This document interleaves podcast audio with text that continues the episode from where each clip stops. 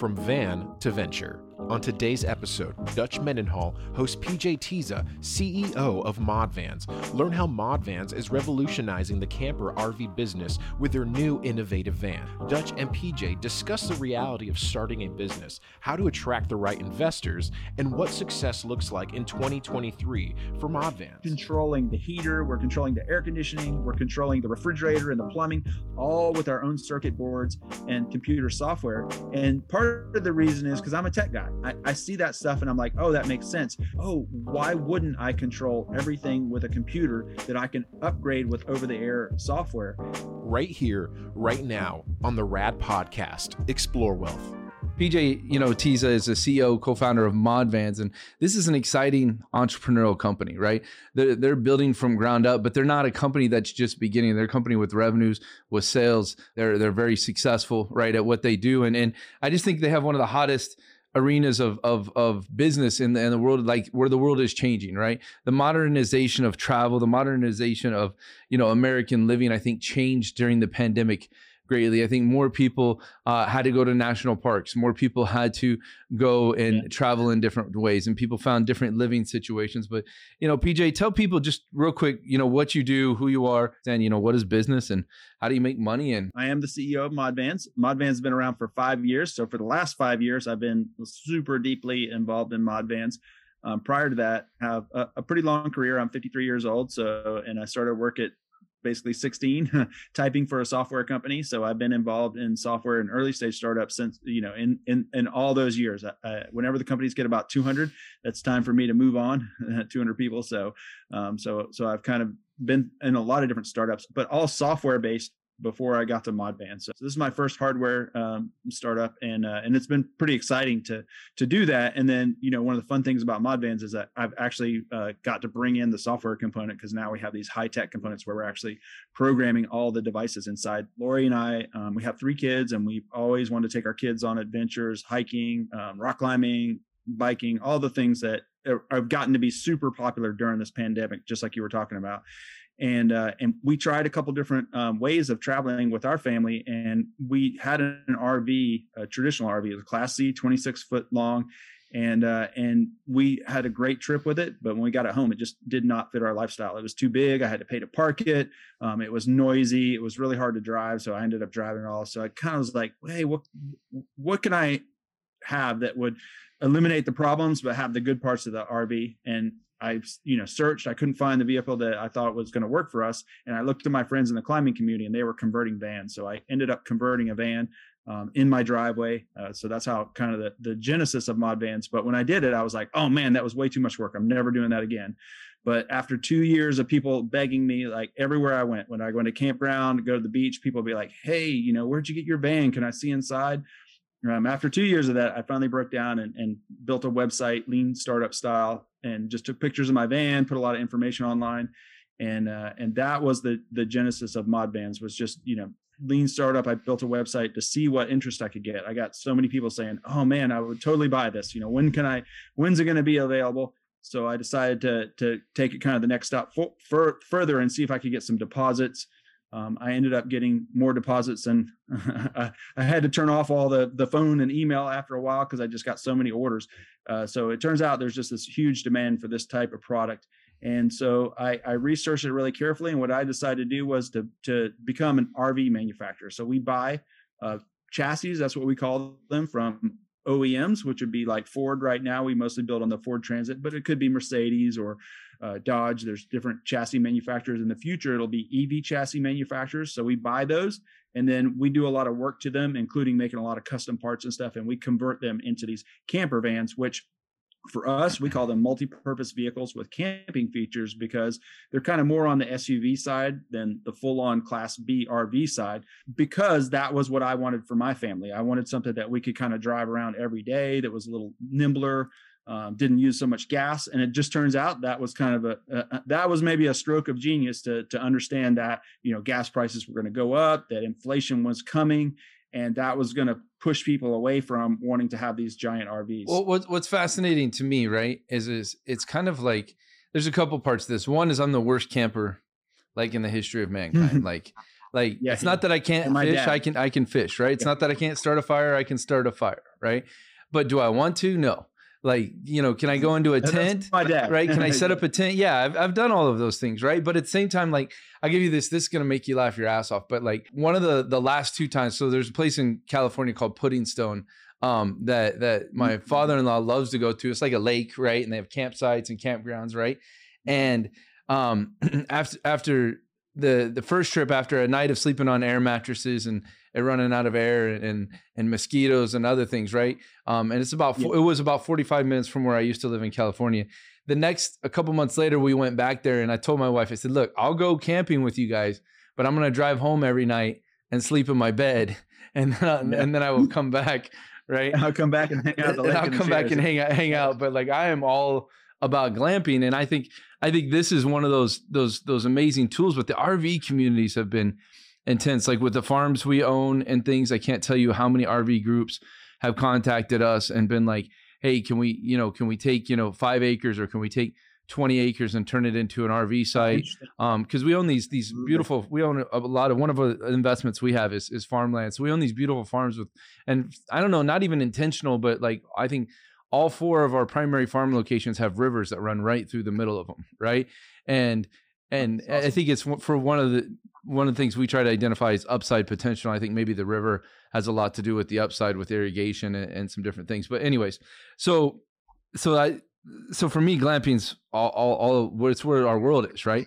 And and I think we have one of the most beautiful countries on the planet, and it's so unexplored by the average everyday American that that that it gives you a way to be able to do it in comfort and not have to go and and be extravagant. What's an average mod van cost? Uh, hundred and nine thousand dollars. Yeah. And so what we do to make that affordable, though, which is kind of interesting piece of the puzzle. and One of the reasons I became an RV manufacturer is that we can get you a 20 year loan on that. So you kind of buy it like a house. You get these long term loans with relatively low interest rates. Um, and then the monthly payment becomes very similar to what you would pay for an, a new SUV. And it turns out there's 8 million of those sold every So year like- in the US. So there's a so lot like of people that can 500, 600 a month, 400 a month. Yeah. Everybody thousand a month. That's what it, that's what a new SUV cost you uh, maybe three years ago. Now a new SUV costs you six or seven hundred dollars a month. Okay. Okay. Yeah, Yeah. So I mean, I think that's that's that's great. You know, to be able to have. I mean, how much does a vacation property own, right? Or a beach house, or you know, a house in the mountains, and and those kind of things. And I, I think, you know, there's Americans with money, right?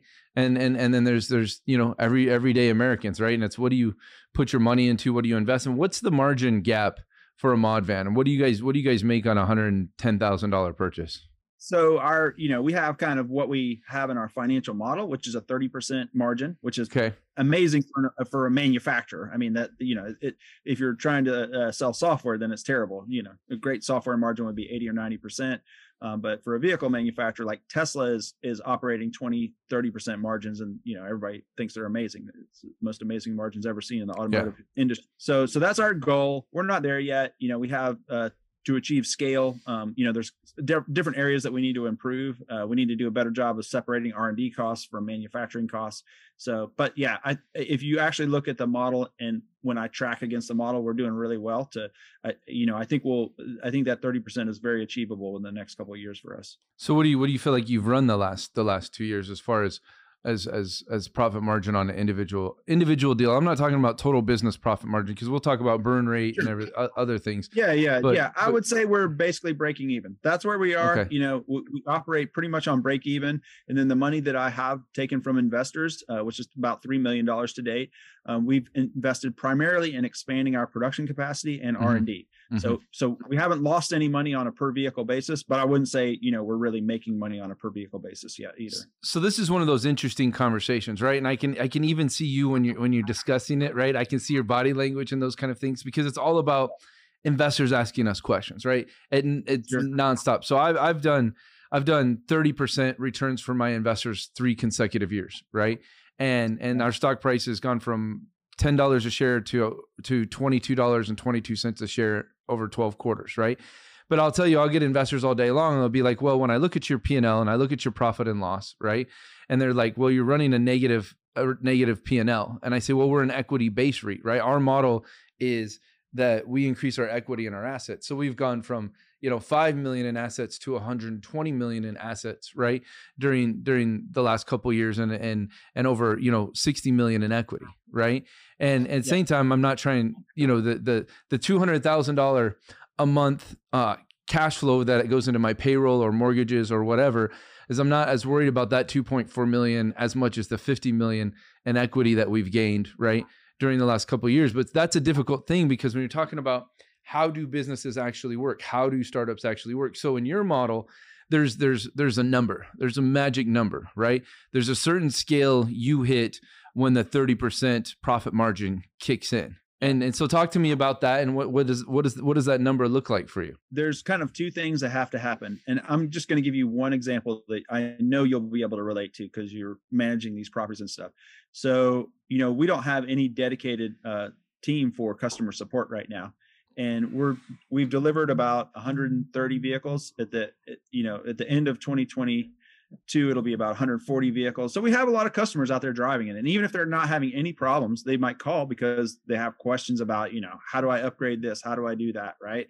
And so you know the question then becomes is like how many vehicles do I have to be building in order to to afford to hire a full-time you know support rep? You know, the answer is it's more than i'm building right now you yeah. know? I'm, I'm not at that level yet where you know that i could afford to hire that person. And that that's kind of different thing so for another good example is um so we didn't have any dedicated inventory employee. We kind of all shared that. We had a production manager who was dealing with inventory, and our inventory is complicated. We have thousands of parts and we make a lot of stuff in house and we have lots of vendors. It's a big, complicated, hairy problem. And then, as you know, the supply chain got all snarled up, and that meant that we're calling people every week to check on our the status of our POs. And so, um, so I did, you know, I, I this year, 2022 was the year that it really made sense to actually not just hire one person, but now a team of three people that are doing almost nothing but inventory. So, so, so I have to be able to build enough to overcome, you know, that. Um, where is that number? It's a little bit bigger than where we are right now. So if I say we're building five to 10 vehicles a month, I would say that crossover points probably for us would be about 20 vehicles a month. So when you're in about 250 vehicles a year, you feel pretty comfortable. You, you would hit that 30% kind of margin gap, right?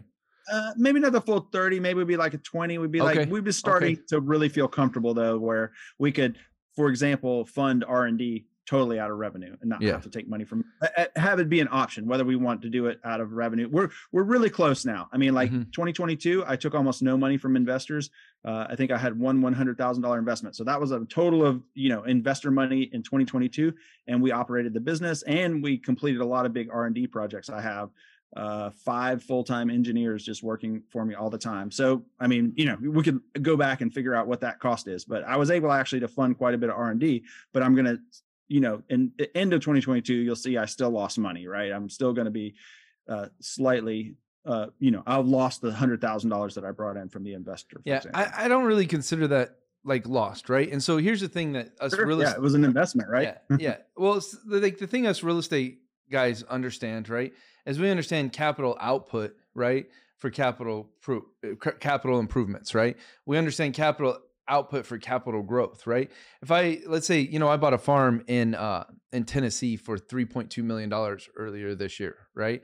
And yep. and I know that it it'll it'll appraise right now for almost 9 million dollars, right? Wow. Now, that that's insane. But that didn't that appraisal didn't come because I went and, you know, pinched my pennies and and I didn't put money into the property, right? I put hundreds of thousands of dollars into irrigation, into machinery, into technology, into different things to create that value for investors, right?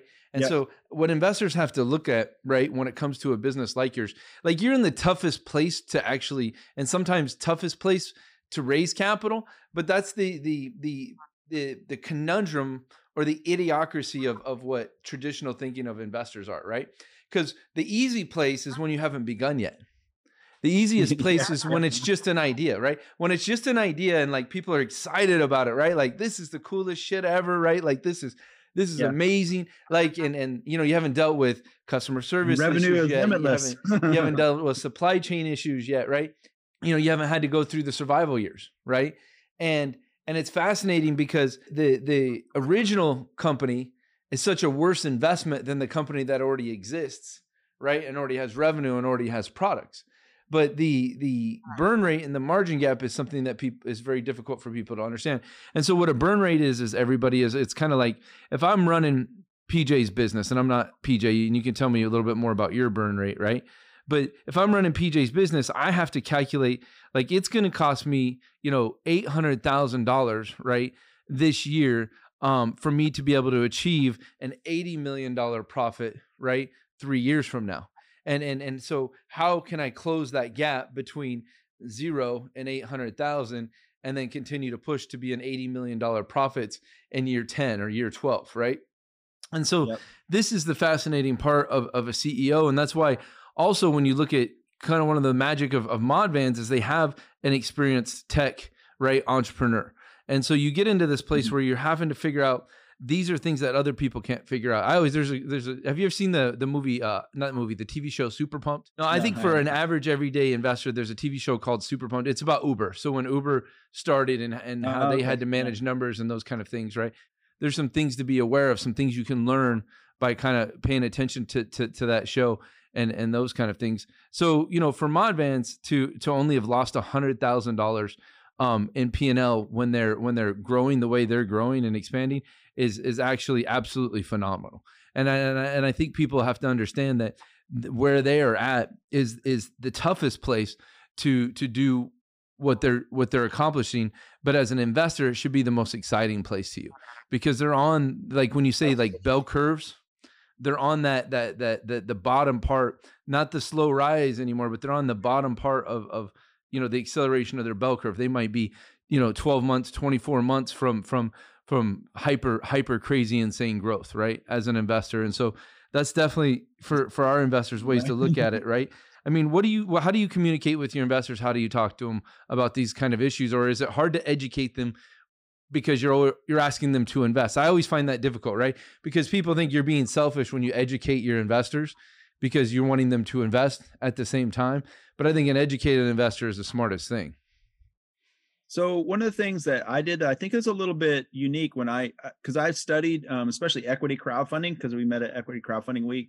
I studied equity crowdfunding a lot. I've read a lot of campaign pages, and one of the things that I found a little bit, uh, you know, just kind of interesting, and, and that I did differently is I do try to educate my investors not only you know with blog posts and podcasts, but actually right on my campaign page. If you scroll down, uh, uh, you know, to the bottom of my WeFunder campaign page, you'll see there's actually a section that's titled ROI for investors, and actually what it does is it walks them through you know how a person investing $250 right now could hope to you know see a return on that investment and you know because a lot of people don't understand investing in startups. So and this is kind of coming back to your thing of you know why are you have net losses now versus you know growth and all that kind of stuff. It's because we're an early stage company. Both of us are early stage companies and it's actually what you're supposed to do. You're supposed to lose money early on if you have a sophisticated investor who's done this before.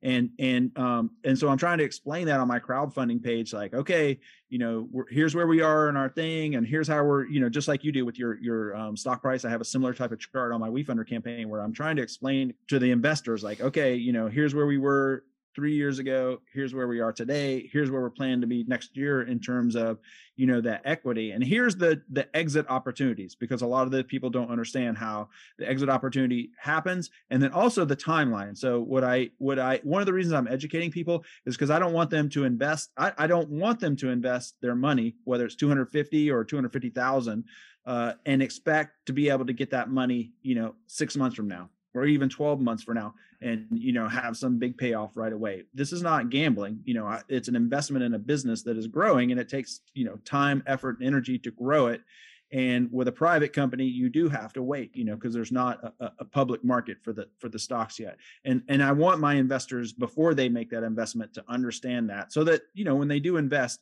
um, and I'll just give you an example. I had a, a gentleman, an engineer from NASA, make a, a pretty large investment, seven hundred thousand dollars in Modvans a couple of summers ago, and we had a big long conversation because I wanted to make sure that he understood that, hey, you're going to, you know, invest the seven hundred thousand dollars in Modvans, and you're not going to get it back next week, and it's not be coming back next year. You know, this has to be something that you're going to be patient with, and you have to understand that there's still big risks involved. It, you could lose all of it, you know, and if it's your your family's generational wealth, we should have a big discussion about that. And and so we had that big discussion and and I felt really comfortable that he knew exactly what he was getting into and he was still willing to make the investment. That's the kind of investor that I want.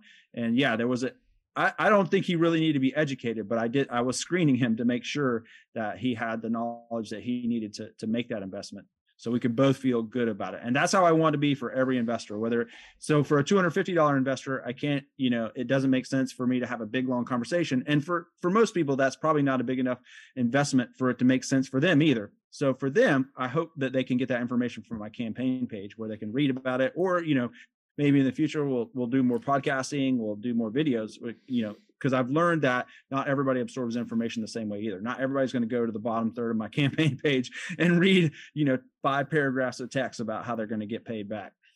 Well, PJ, it's interesting, right? Because the model I ran for our business, I was so unfamiliar with the crowdfunding industry, right? I was so unfamiliar with the way things are supposed to be done. So when we started ours, we did the the the non-traded public public REIT, right? And so with us being public, we actually buy our stock back from our investors. Um, and and so, but it was interesting because the model we went with was just a model I originally created with our first private equity Reg D in 2015, and then I knew that I wanted to attract more investors. I wanted to be able to publicly advertise to bring investors in in those kind of things, right? But I spent you know a decade of my life consulting companies before before we opened our own private equity, you know, real estate fund and, and those kind of things. And so like it's interesting how there's so many different models out there, right? And and and so when you look at a company, it's like, do they have a model that can achieve success? I was talking with a group just yesterday. And and no, they won't be on one of our podcasts, right? Because as I looked at them and they were talking about their excited idea and they had raised, I want to say four and a half million dollars, right, for their business. Mm-hmm. And, and I was looking at their idea, I couldn't see the profit model right? I, I literally I'm looking at it, I'm looking at it, I'm like, where's the gap? Where's the profit center? Where's the income, right? And and how where's your distribution, right? To be able to sell your product. And but then there's not a model once you sell your product for producing income. And it was an exciting idea and an exciting industry. And I, am not going to throw them under the bus because you know I hope they go and be successful, but I won't be able to share yeah, them. You never know, right? on our platform, right? And and but it's not something I'm going to invest in, right? And and because I'm constantly making investments and looking looking for investments myself as, as as I diversified. I think one of the cool parts about our industry though is you get a chance as a normal person to be an angel investor. You get a oh, chance oh, as a normal investor to be almost a type of venture capitalist and and win in an industry when guys like like the way I grew up doing paper outs, you know, um, you know, and and just like the way I grew up, we didn't grow up thinking we were going to get to get a piece of companies, a piece of businesses to be able to to be able to get the big wins. Like I think the guy invested in Uber, like it was like ten million dollars, and it ended up being in the billions, right? And and but if well, you every investor of Amazon, I, it's interesting his little thing. He had like 30 angel investors in the uh-huh. beginning, and they all invested relatively modest amounts, by t- but they're all billionaires, right? Yeah. All those in- investments became worth, uh, you know, not every company's going to be an Amazon, but I always yeah. think it's interesting because I looked at the list and I was like, oh man, they invested like a hundred thousand bucks, you know, in the online bookstore version of Amazon too, by the way, not the, not that we're going to take over the world version of Amazon. So that, yeah, yeah, that's like, eh, you know, it's like 20 or 30 people, but yeah, then they went back to the list and they're all billionaires. And you're like, oh, wow. Hmm. Yeah. And, and any angel investor in the world will tell you that variety and picking your winners is important. Right. And, but you know, out of the 10 companies you think that are going to be winners, right. It's, it's, it's the one you thought was most likely going to be a winner is probably not the one you thought least likely was going to succeed is probably going to finish in the middle somewhere. And it's one of those eight in the middle that actually ends up being being the home run, right? And for us, we're a little bit different in the sense like there's not the kind of like there's never going to be a thousand percent return for our investors, right? It's it's going to be you know a moderate year after year uh, investment return, you know, because it's invest, you know, our stuff's in, in real estate, right? Is there's yeah. there's not a cap, you know, in Modvans, right? In Modvans, it's, it's as big as the industry thing, is, right? You know, say again, uh, lower risk because you have assets that you're actually purchasing, right? Yeah. But then the reward's not quite as you know. Yeah, there's, as and, but there's it's right? all buckets. Like Richest Man in Babylon. Have you ever read it? Mm-mm. You gotta yeah. read it. It's one of my favorite okay. books. Yeah, yeah. Send me the link.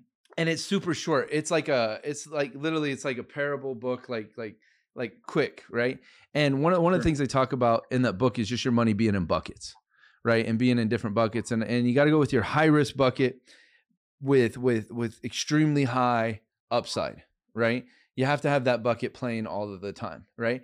And now within that bucket, you should be smart and make good investments and there. And then you have your other bucket, which is, you know, I don't know what you call, you know, bonds or, or different things, you know, where you're getting your 1%, 4%. Government guaranteed. Yeah. Uh, bonds. gov- my dad you know, that kind of stuff, right? Uh, for me, there's better ways to get guaranteed returns, but yeah, the, the, um, but, but yeah, and you have that bucket and then you have your buckets, you know, that are in the middle with more, more moderate risk and different things. And so as an investor, I think diversification is always important. I think having the different buckets is, is really important. Now, let's talk about you as an investor. Like, what do you look at? How do you see things, right? You're an entrepreneur, a business owner, but you go and look at investments. How do you look at it? I would say prior to crowdfunding, I was not an investor. So um, my dad is is an active investor. At one point in time, he was a day trader, and he um, got me involved on the computer side. So we built computer models. You know what we call quant trading at this Mhm. time, um, and and I did some of that. And and in the end, I felt it. I found it very unsatisfying. It was not interesting to me. It was just like moving numbers around on a spreadsheet, and it. You know, there was something missing, and, and I couldn't. I couldn't put my finger on it at the time but that kind of just got me i i mean if you want to talk about options and trading and shorting and pushes and calls and puts and calls. I, I do actually know all the terminology and i could invest as a day trader. I don't know that i'd make money at it but i i, would at least know what i'm doing more than some people on robinhood right? They're like oh yeah let me get this margin loan and buy some puts and calls. But anyway um so so i understand all that but i was never attracted to it. But now that i and actually i kind of got into it through mod vans but now that i'm in mod vans i find myself going out there onto the crowdfunding sites and finding entrepreneurs that i really like and what they're working on. And um and then you know making an investment not necessarily a large investment because i have most of my wealth is wrapped up. I'm, I'm i'm the i'm the one bucket guy. I always put the most money in my businesses so i have about a million dollars of my money invested in mod vans so So Uh, I will you know, say, I will say this. not As an- including my equity. as an investor, that's very bad, right? But as investing into an entrepreneur, that's what you want, right? You want your entrepreneur who's all, all in. in You want all your in investor all the who's, cards in who's, who's, who's so, putting so- everything so anyway it, but i do i i like um so as i've gotten into this hardware thing what i've started to realize about hardware in particular is if you can find a team and and it's not really specific to hardware but the lesson is kind of general if you can find a team that is working and they have you can tell how much work and sweat that they have put in to get to a certain stage and whether or not that stage is ac- actually the awesome stage or not i feel like that that is a team that um, is likely to pit, be able to pivot as long as they have the time necessary that they're Mhm. going to be successful in some way or fashion Now, do you feel like Um, with and- mod vans, it's just fired into my brain? Um, do you feel like with mod vans that down the road, you know, in the next, let's say, you know, in the next couple years, that there's the potential with your ability with software, right? You think there'll be some patents? You think there'll be some things will go come out maybe in other vehicles or other industries where you guys are Uh, being yeah, innovative? abs- because it's not like absolutely. So- Ford and it's not like Ford and Chevy are being innovative at this point, right? So it, it- it's a small, it's they're, you they're, they're just playing catch up to Tesla. They're Yeah. trying so hard. It, it's it's actually so I've been really following the the electric vehicle industry and just the the vehicle industry in general, and it's so crazy to me how they just copy and paste Tesla every chance they get. So my my wife has a Mach-E, this Ford's EV, and it's actually I would say the best EV that's not Tesla right now. And it's just crazy how much they just copied them. They have the big screen on the dashboard. They have the vents that are minimalist. I mean, like every little detail. It's just like, oh, the moon, the roof, you know, the big glass roof. Who did that? You know, I mean, it's like, oh man, like every little thing they just copy them. And yeah, my uh, brother just so- bought the the Rivian, the Rivian, I think is Yeah, how you say it. Yeah, Rivian. he, he I would say that. Rivians, it- they do have some stuff that Tesla didn't have. They worked really hard on their suspension. I mean, there's some like super technical things, but I would say Rev- Rivian is more innovative than what I really see in the Mach-E. I mean, don't make me wrong. The Mach-E is a beautiful car. It's rocket fast. Um, the charging network's lame, but that's a whole different success story. But um, it- it's a nice car, but it's not innovative. You know, they bought their cells from LG. So anyway, coming back to mod vans, um, we are very innovative. We have all this technical stuff that we've done that is an area that's parallel to that, where we're controlling the heater, we're controlling the air conditioning, we're controlling the refrigerator and the plumbing, all with our own circuit boards and computer software. And part of the reason is because I'm a tech guy. I, I see that stuff and I'm like, oh, that makes sense. But I'll tell you this is, you know, once you start controlling things with circuit boards and software in a central computer, it just makes sense. You're like, oh, why wouldn't I control everything with a computer that I can upgrade with over the air software? And and it's just a different mindset. Whereas Ford and those guys are like, how can I go from where I am today to you know to have 90% of the features that Tesla has with the minimum amount of investment. I mean, their, I, their mindset is totally different. I, I have a navigator, right? And yeah. and and and yeah you know my tech and and in, in, my navigator and i have a 2022 navigator right and i got you know the best you know best version that i could yeah, sure. figure out right and and it's behind you know the yeah. the, the, I, the, the tv screens the tv screens they, they they're just working at it from a different angle the tv screens for my six year olds like you got to download something on an ipad and then it's got to project to the tv screens why they just didn't make them ipads in the first place and then my touch screen I yeah. literally have to reach across to do my navigation or to do different things on my touch screen. Like, you know, there, there's just things that, that, that I realize now they have the most comfortable seats of any seats I've ever yeah, sat they in. They got the auto part life. correct, right? That's yeah. how the, the Mach E is. It has beautiful seats. They're beautiful. They're so comfortable. The interior is very finished, but uh, I'll give you another example about the Mach-E just because you know we have it. So we took it in, we left it for vacation because they need to do the last. Lori's had it for a year and a half. When we bought it, they were like, "We're going to do over-the-air software updates, right?" And uh, but it's not quite ready yet. You, you're going to give you the car, and we're going to do it, right? So a year and a half later, after we took delivery of it, now we were one of the early, you know, we have the launch edition or whatever.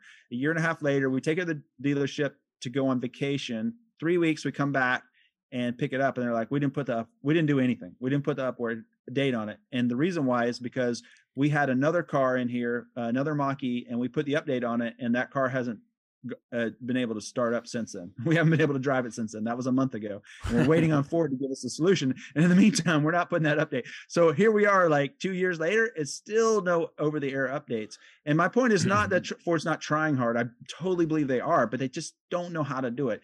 And i'm going to give you a contrast is you know, Tesla had working over the air updates pretty much since day one, as far as I know. And Modvans has working over the air updates. I have three circuit boards with firmware on them. I can update them over the cloud. We have so let me ask you this question. Let me ask you this question. Yeah. So if Tesla came and made you a nice lucrative offer, right, tomorrow, right?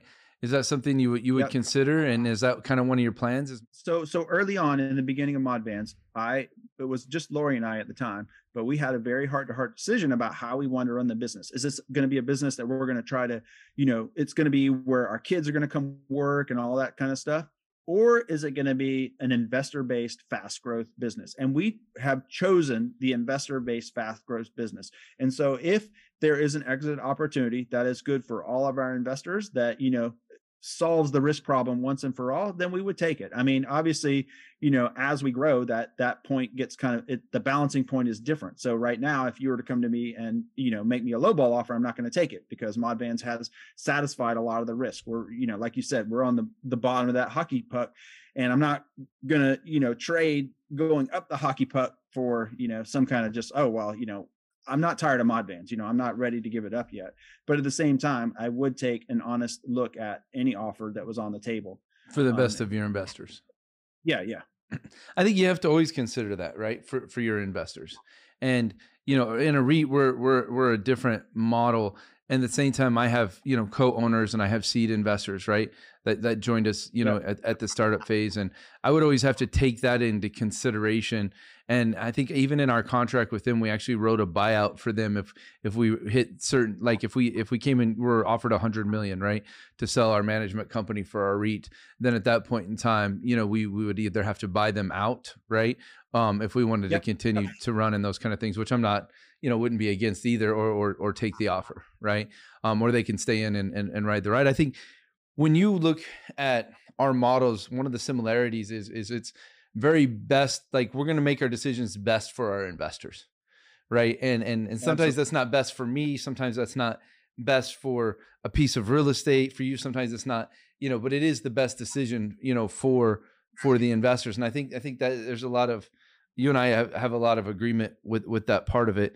For you what is biggest moves this year? Like 2023 right? Hit it with authority right? Um you know literally you know a couple days right before the uh, New Year, I did a I did a, a, Zoom call with you know five six hundred of our investors, and and I just talked about 2023 predictions. What's big for us in 2023? So what is it for Modvans? What what are the big moves? What do you need to do to know you get to that that 20 to 30 percent margin by the end of the year? Or 2021 and 2022, that the economy was kind of uncertain and our ability to do things was a little bit uncertain. So what we did as a strategy, as a business strategy, is we kind of doubled down on R and D.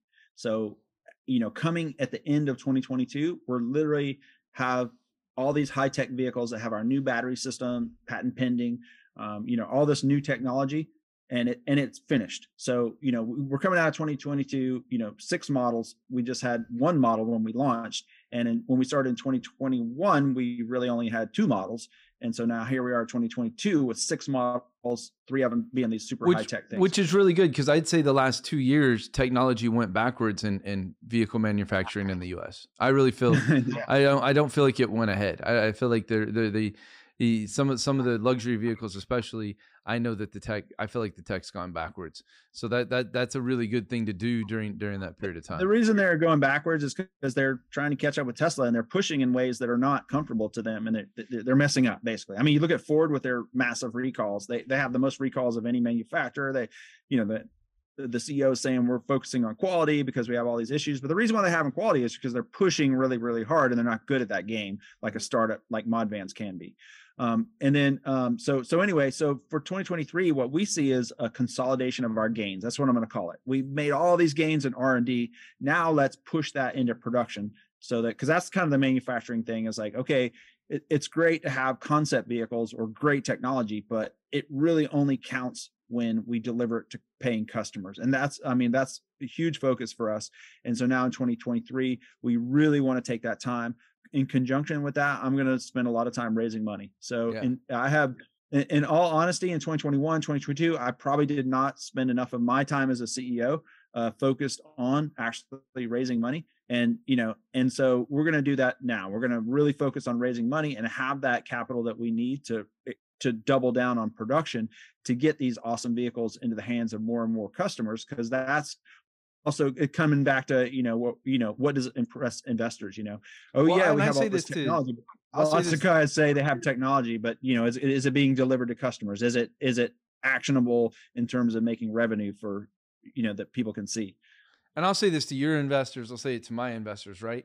The day a ceo doesn't think that they need to raise money to to grow right is the day that person should stop being a ceo right and yeah, and, yeah. and there's mm-hmm. there's one of three things that's happening you're either a ceo who knows you're to raise money or your ceo who doesn't realize he he needs to raise money or your ceo who's raising money right and and for me for me I, I know that we we are going to continuously raise money in different ways to continue to to grow our company. And you look at Tesla as a great example. I mean, I don't know how many years Tesla ran in the black before they ran right?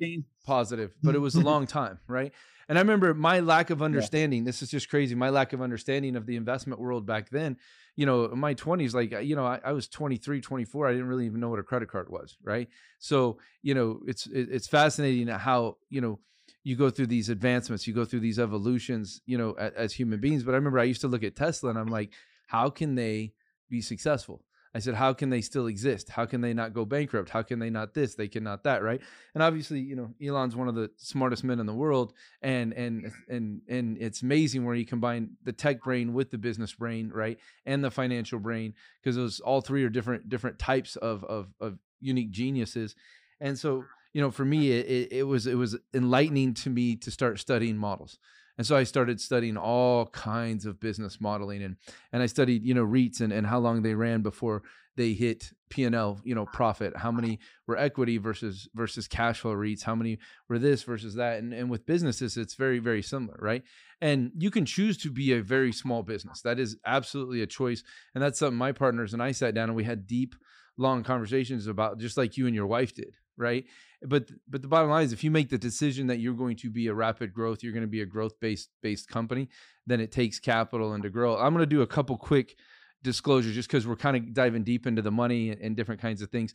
One is, okay. is, is pj didn't pay me pay me right to be on our podcast today. There's no financial exchange nope. or thing between between our company and modvans i look at thousands of investments right and i've been able to build you know multiple you know seven figures and then eight figures and then a nine figure and then a and then a, and then a multiple nine figure right empire um through through investing. And and so i look at these companies i look at these businesses every day nonstop. And so when i met pj and his team it, was, it wasn't about you know what what can i get from pj and his team? It was about hey they have an amazing culture. They have a kick-ass product.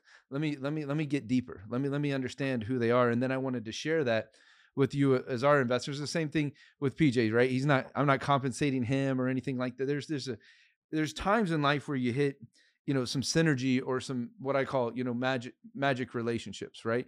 And you see things that that, that are worthwhile. And I'm, I'm looking at you know i was one of the the keynote speakers at crowdfunding week where everybody comes to learn about you know crowdfunding companies and and and industries and those kind of things. And so as we dove deep i found that modvans was a company that like hey I'm going to tell people about them. I'm going to give them exposure. As a CEO, you're trying to raise capital. It, it is a hard fought journey, and if I can make that a little bit easier with exposure to to our tribe, that's awesome neither one of us are giving any financial advice here. Neither one of us are lawyers. We're not CPAs, mm. right? So, you know, consult your professionals if you need to consult your professionals for stuff. And so, as we discuss this, what PJ and I are talking about are stuff from our knowledge, from our experience, from our background of running companies, of running businesses, of running successful companies, of running successful businesses. And so, as as we share today, you know, I think for you guys taking some notes on some of the detailed decision making things we are, and that way, as you go and look at other companies and you're looking at other versions of investments, you can start to to create some comparisons because only when you've looked at a thousand companies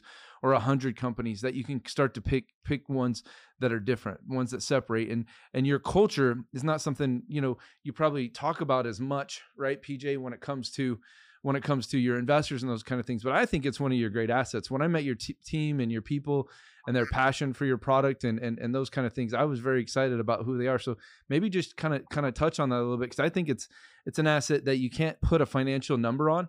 It's not a piece of technology. It's not a sale.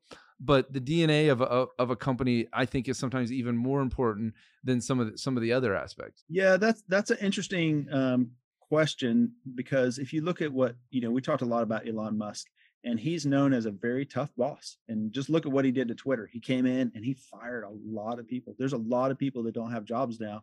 And so you know what's going on there? And you know how does that relate to his previous success? And what can we learn from that? You know because i'm i'm like you. I'm, I'm like watching that and like what can we do different?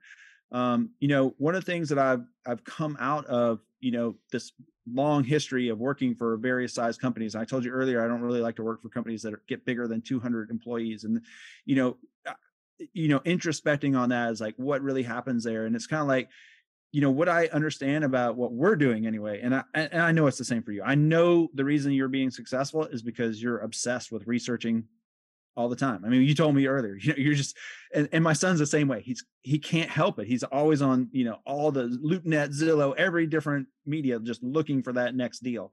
And so I look for the people that are that way about technology and, you know, vans and, and what we're doing. I look for those people who are going to have that passion. And so, you know, we do a couple things. One is when we put an ad out there on, you know, to, to look for employees, if you look at our ad, it's actually, I, I want to say it's scary and and I'm going to go back. Like I don't know if you're following the news, but um, Elon Musk was saying, you know, I, I I want you to say that you're hardcore if you're going to stay at Twitter, and if you're not, if you don't send me an email saying you're hardcore, you've effect you've automatically resigned, right? So I literally am going to have a conversation with with our marketing team, right, in in, in the next yeah. week, and and one of the conversations is if you don't want to be elite, if you don't want to be world class, if you don't want to be a part of a, hardcore, if you don't want to be hardcore, right, a part of the marketing team that every Fortune 500, every Fortune 100 wants to come and hire you because you're a part of this marketing team. They want to pay you millions of dollars to do what you do because you're a part of this marketing team. If that's not what you want to be, right? Then don't be here. And and and and that that's one of the conversations because we have an elite marketing team here. We have one of the, I, such incredibly effing talented people here, right? But I think there's levels yeah. beyond where we're at, right? Good is not good enough. And I, I I say that all the time. And when you're talking hardcore, it's not about being good; it's about being great. And there's a big difference between good, good, good, good enough and and and great when it comes to um, the message we put out in, into into the world. It's kind of a tough thing, but you know when when we put out our job listings, um, you know if you were to read our job listing, it it is scary. It scares away people because we tell them in the listing like, hey, you're going to come here you're not going to make a big salary. You're you're not even going to be at market and you're going to work your ass off. And if you don't, you're going to feel weird because everybody else around you is working their asses off.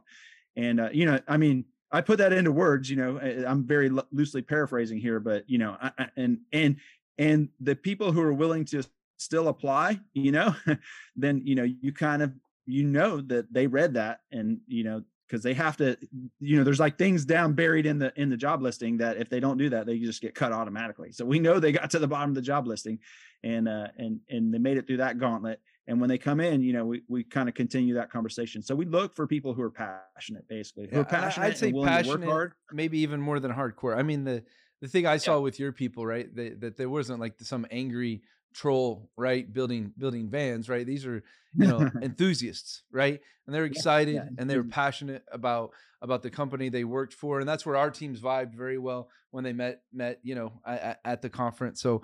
Um, guys, we're gonna post links of about Oh, van yeah, yeah, mods in the in the chat, the descriptions, just to make sure you have easy access to go check them out. Hey, invest some capital with them. I think at two hundred fifty dollar barrier to entry is awesome. Do more than that, right?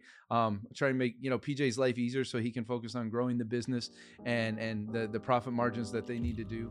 All right, brother, let's wrap up. And I appreciate you, man. all right yeah thank you yeah All right, Thanks check the out the podcast. links in the description, everybody. Talk to you. Thank you you for PJ. listening to the RAD podcast, Explore Wealth. If you would like more information, visit our website, www.raddiversified.com. That's www.raddiversified.com. If you enjoyed what you're listening to, leave us a review and subscribe on your favorite podcast platform. For more content, visit our YouTube channel, The Rad Podcast, Explore Wealth.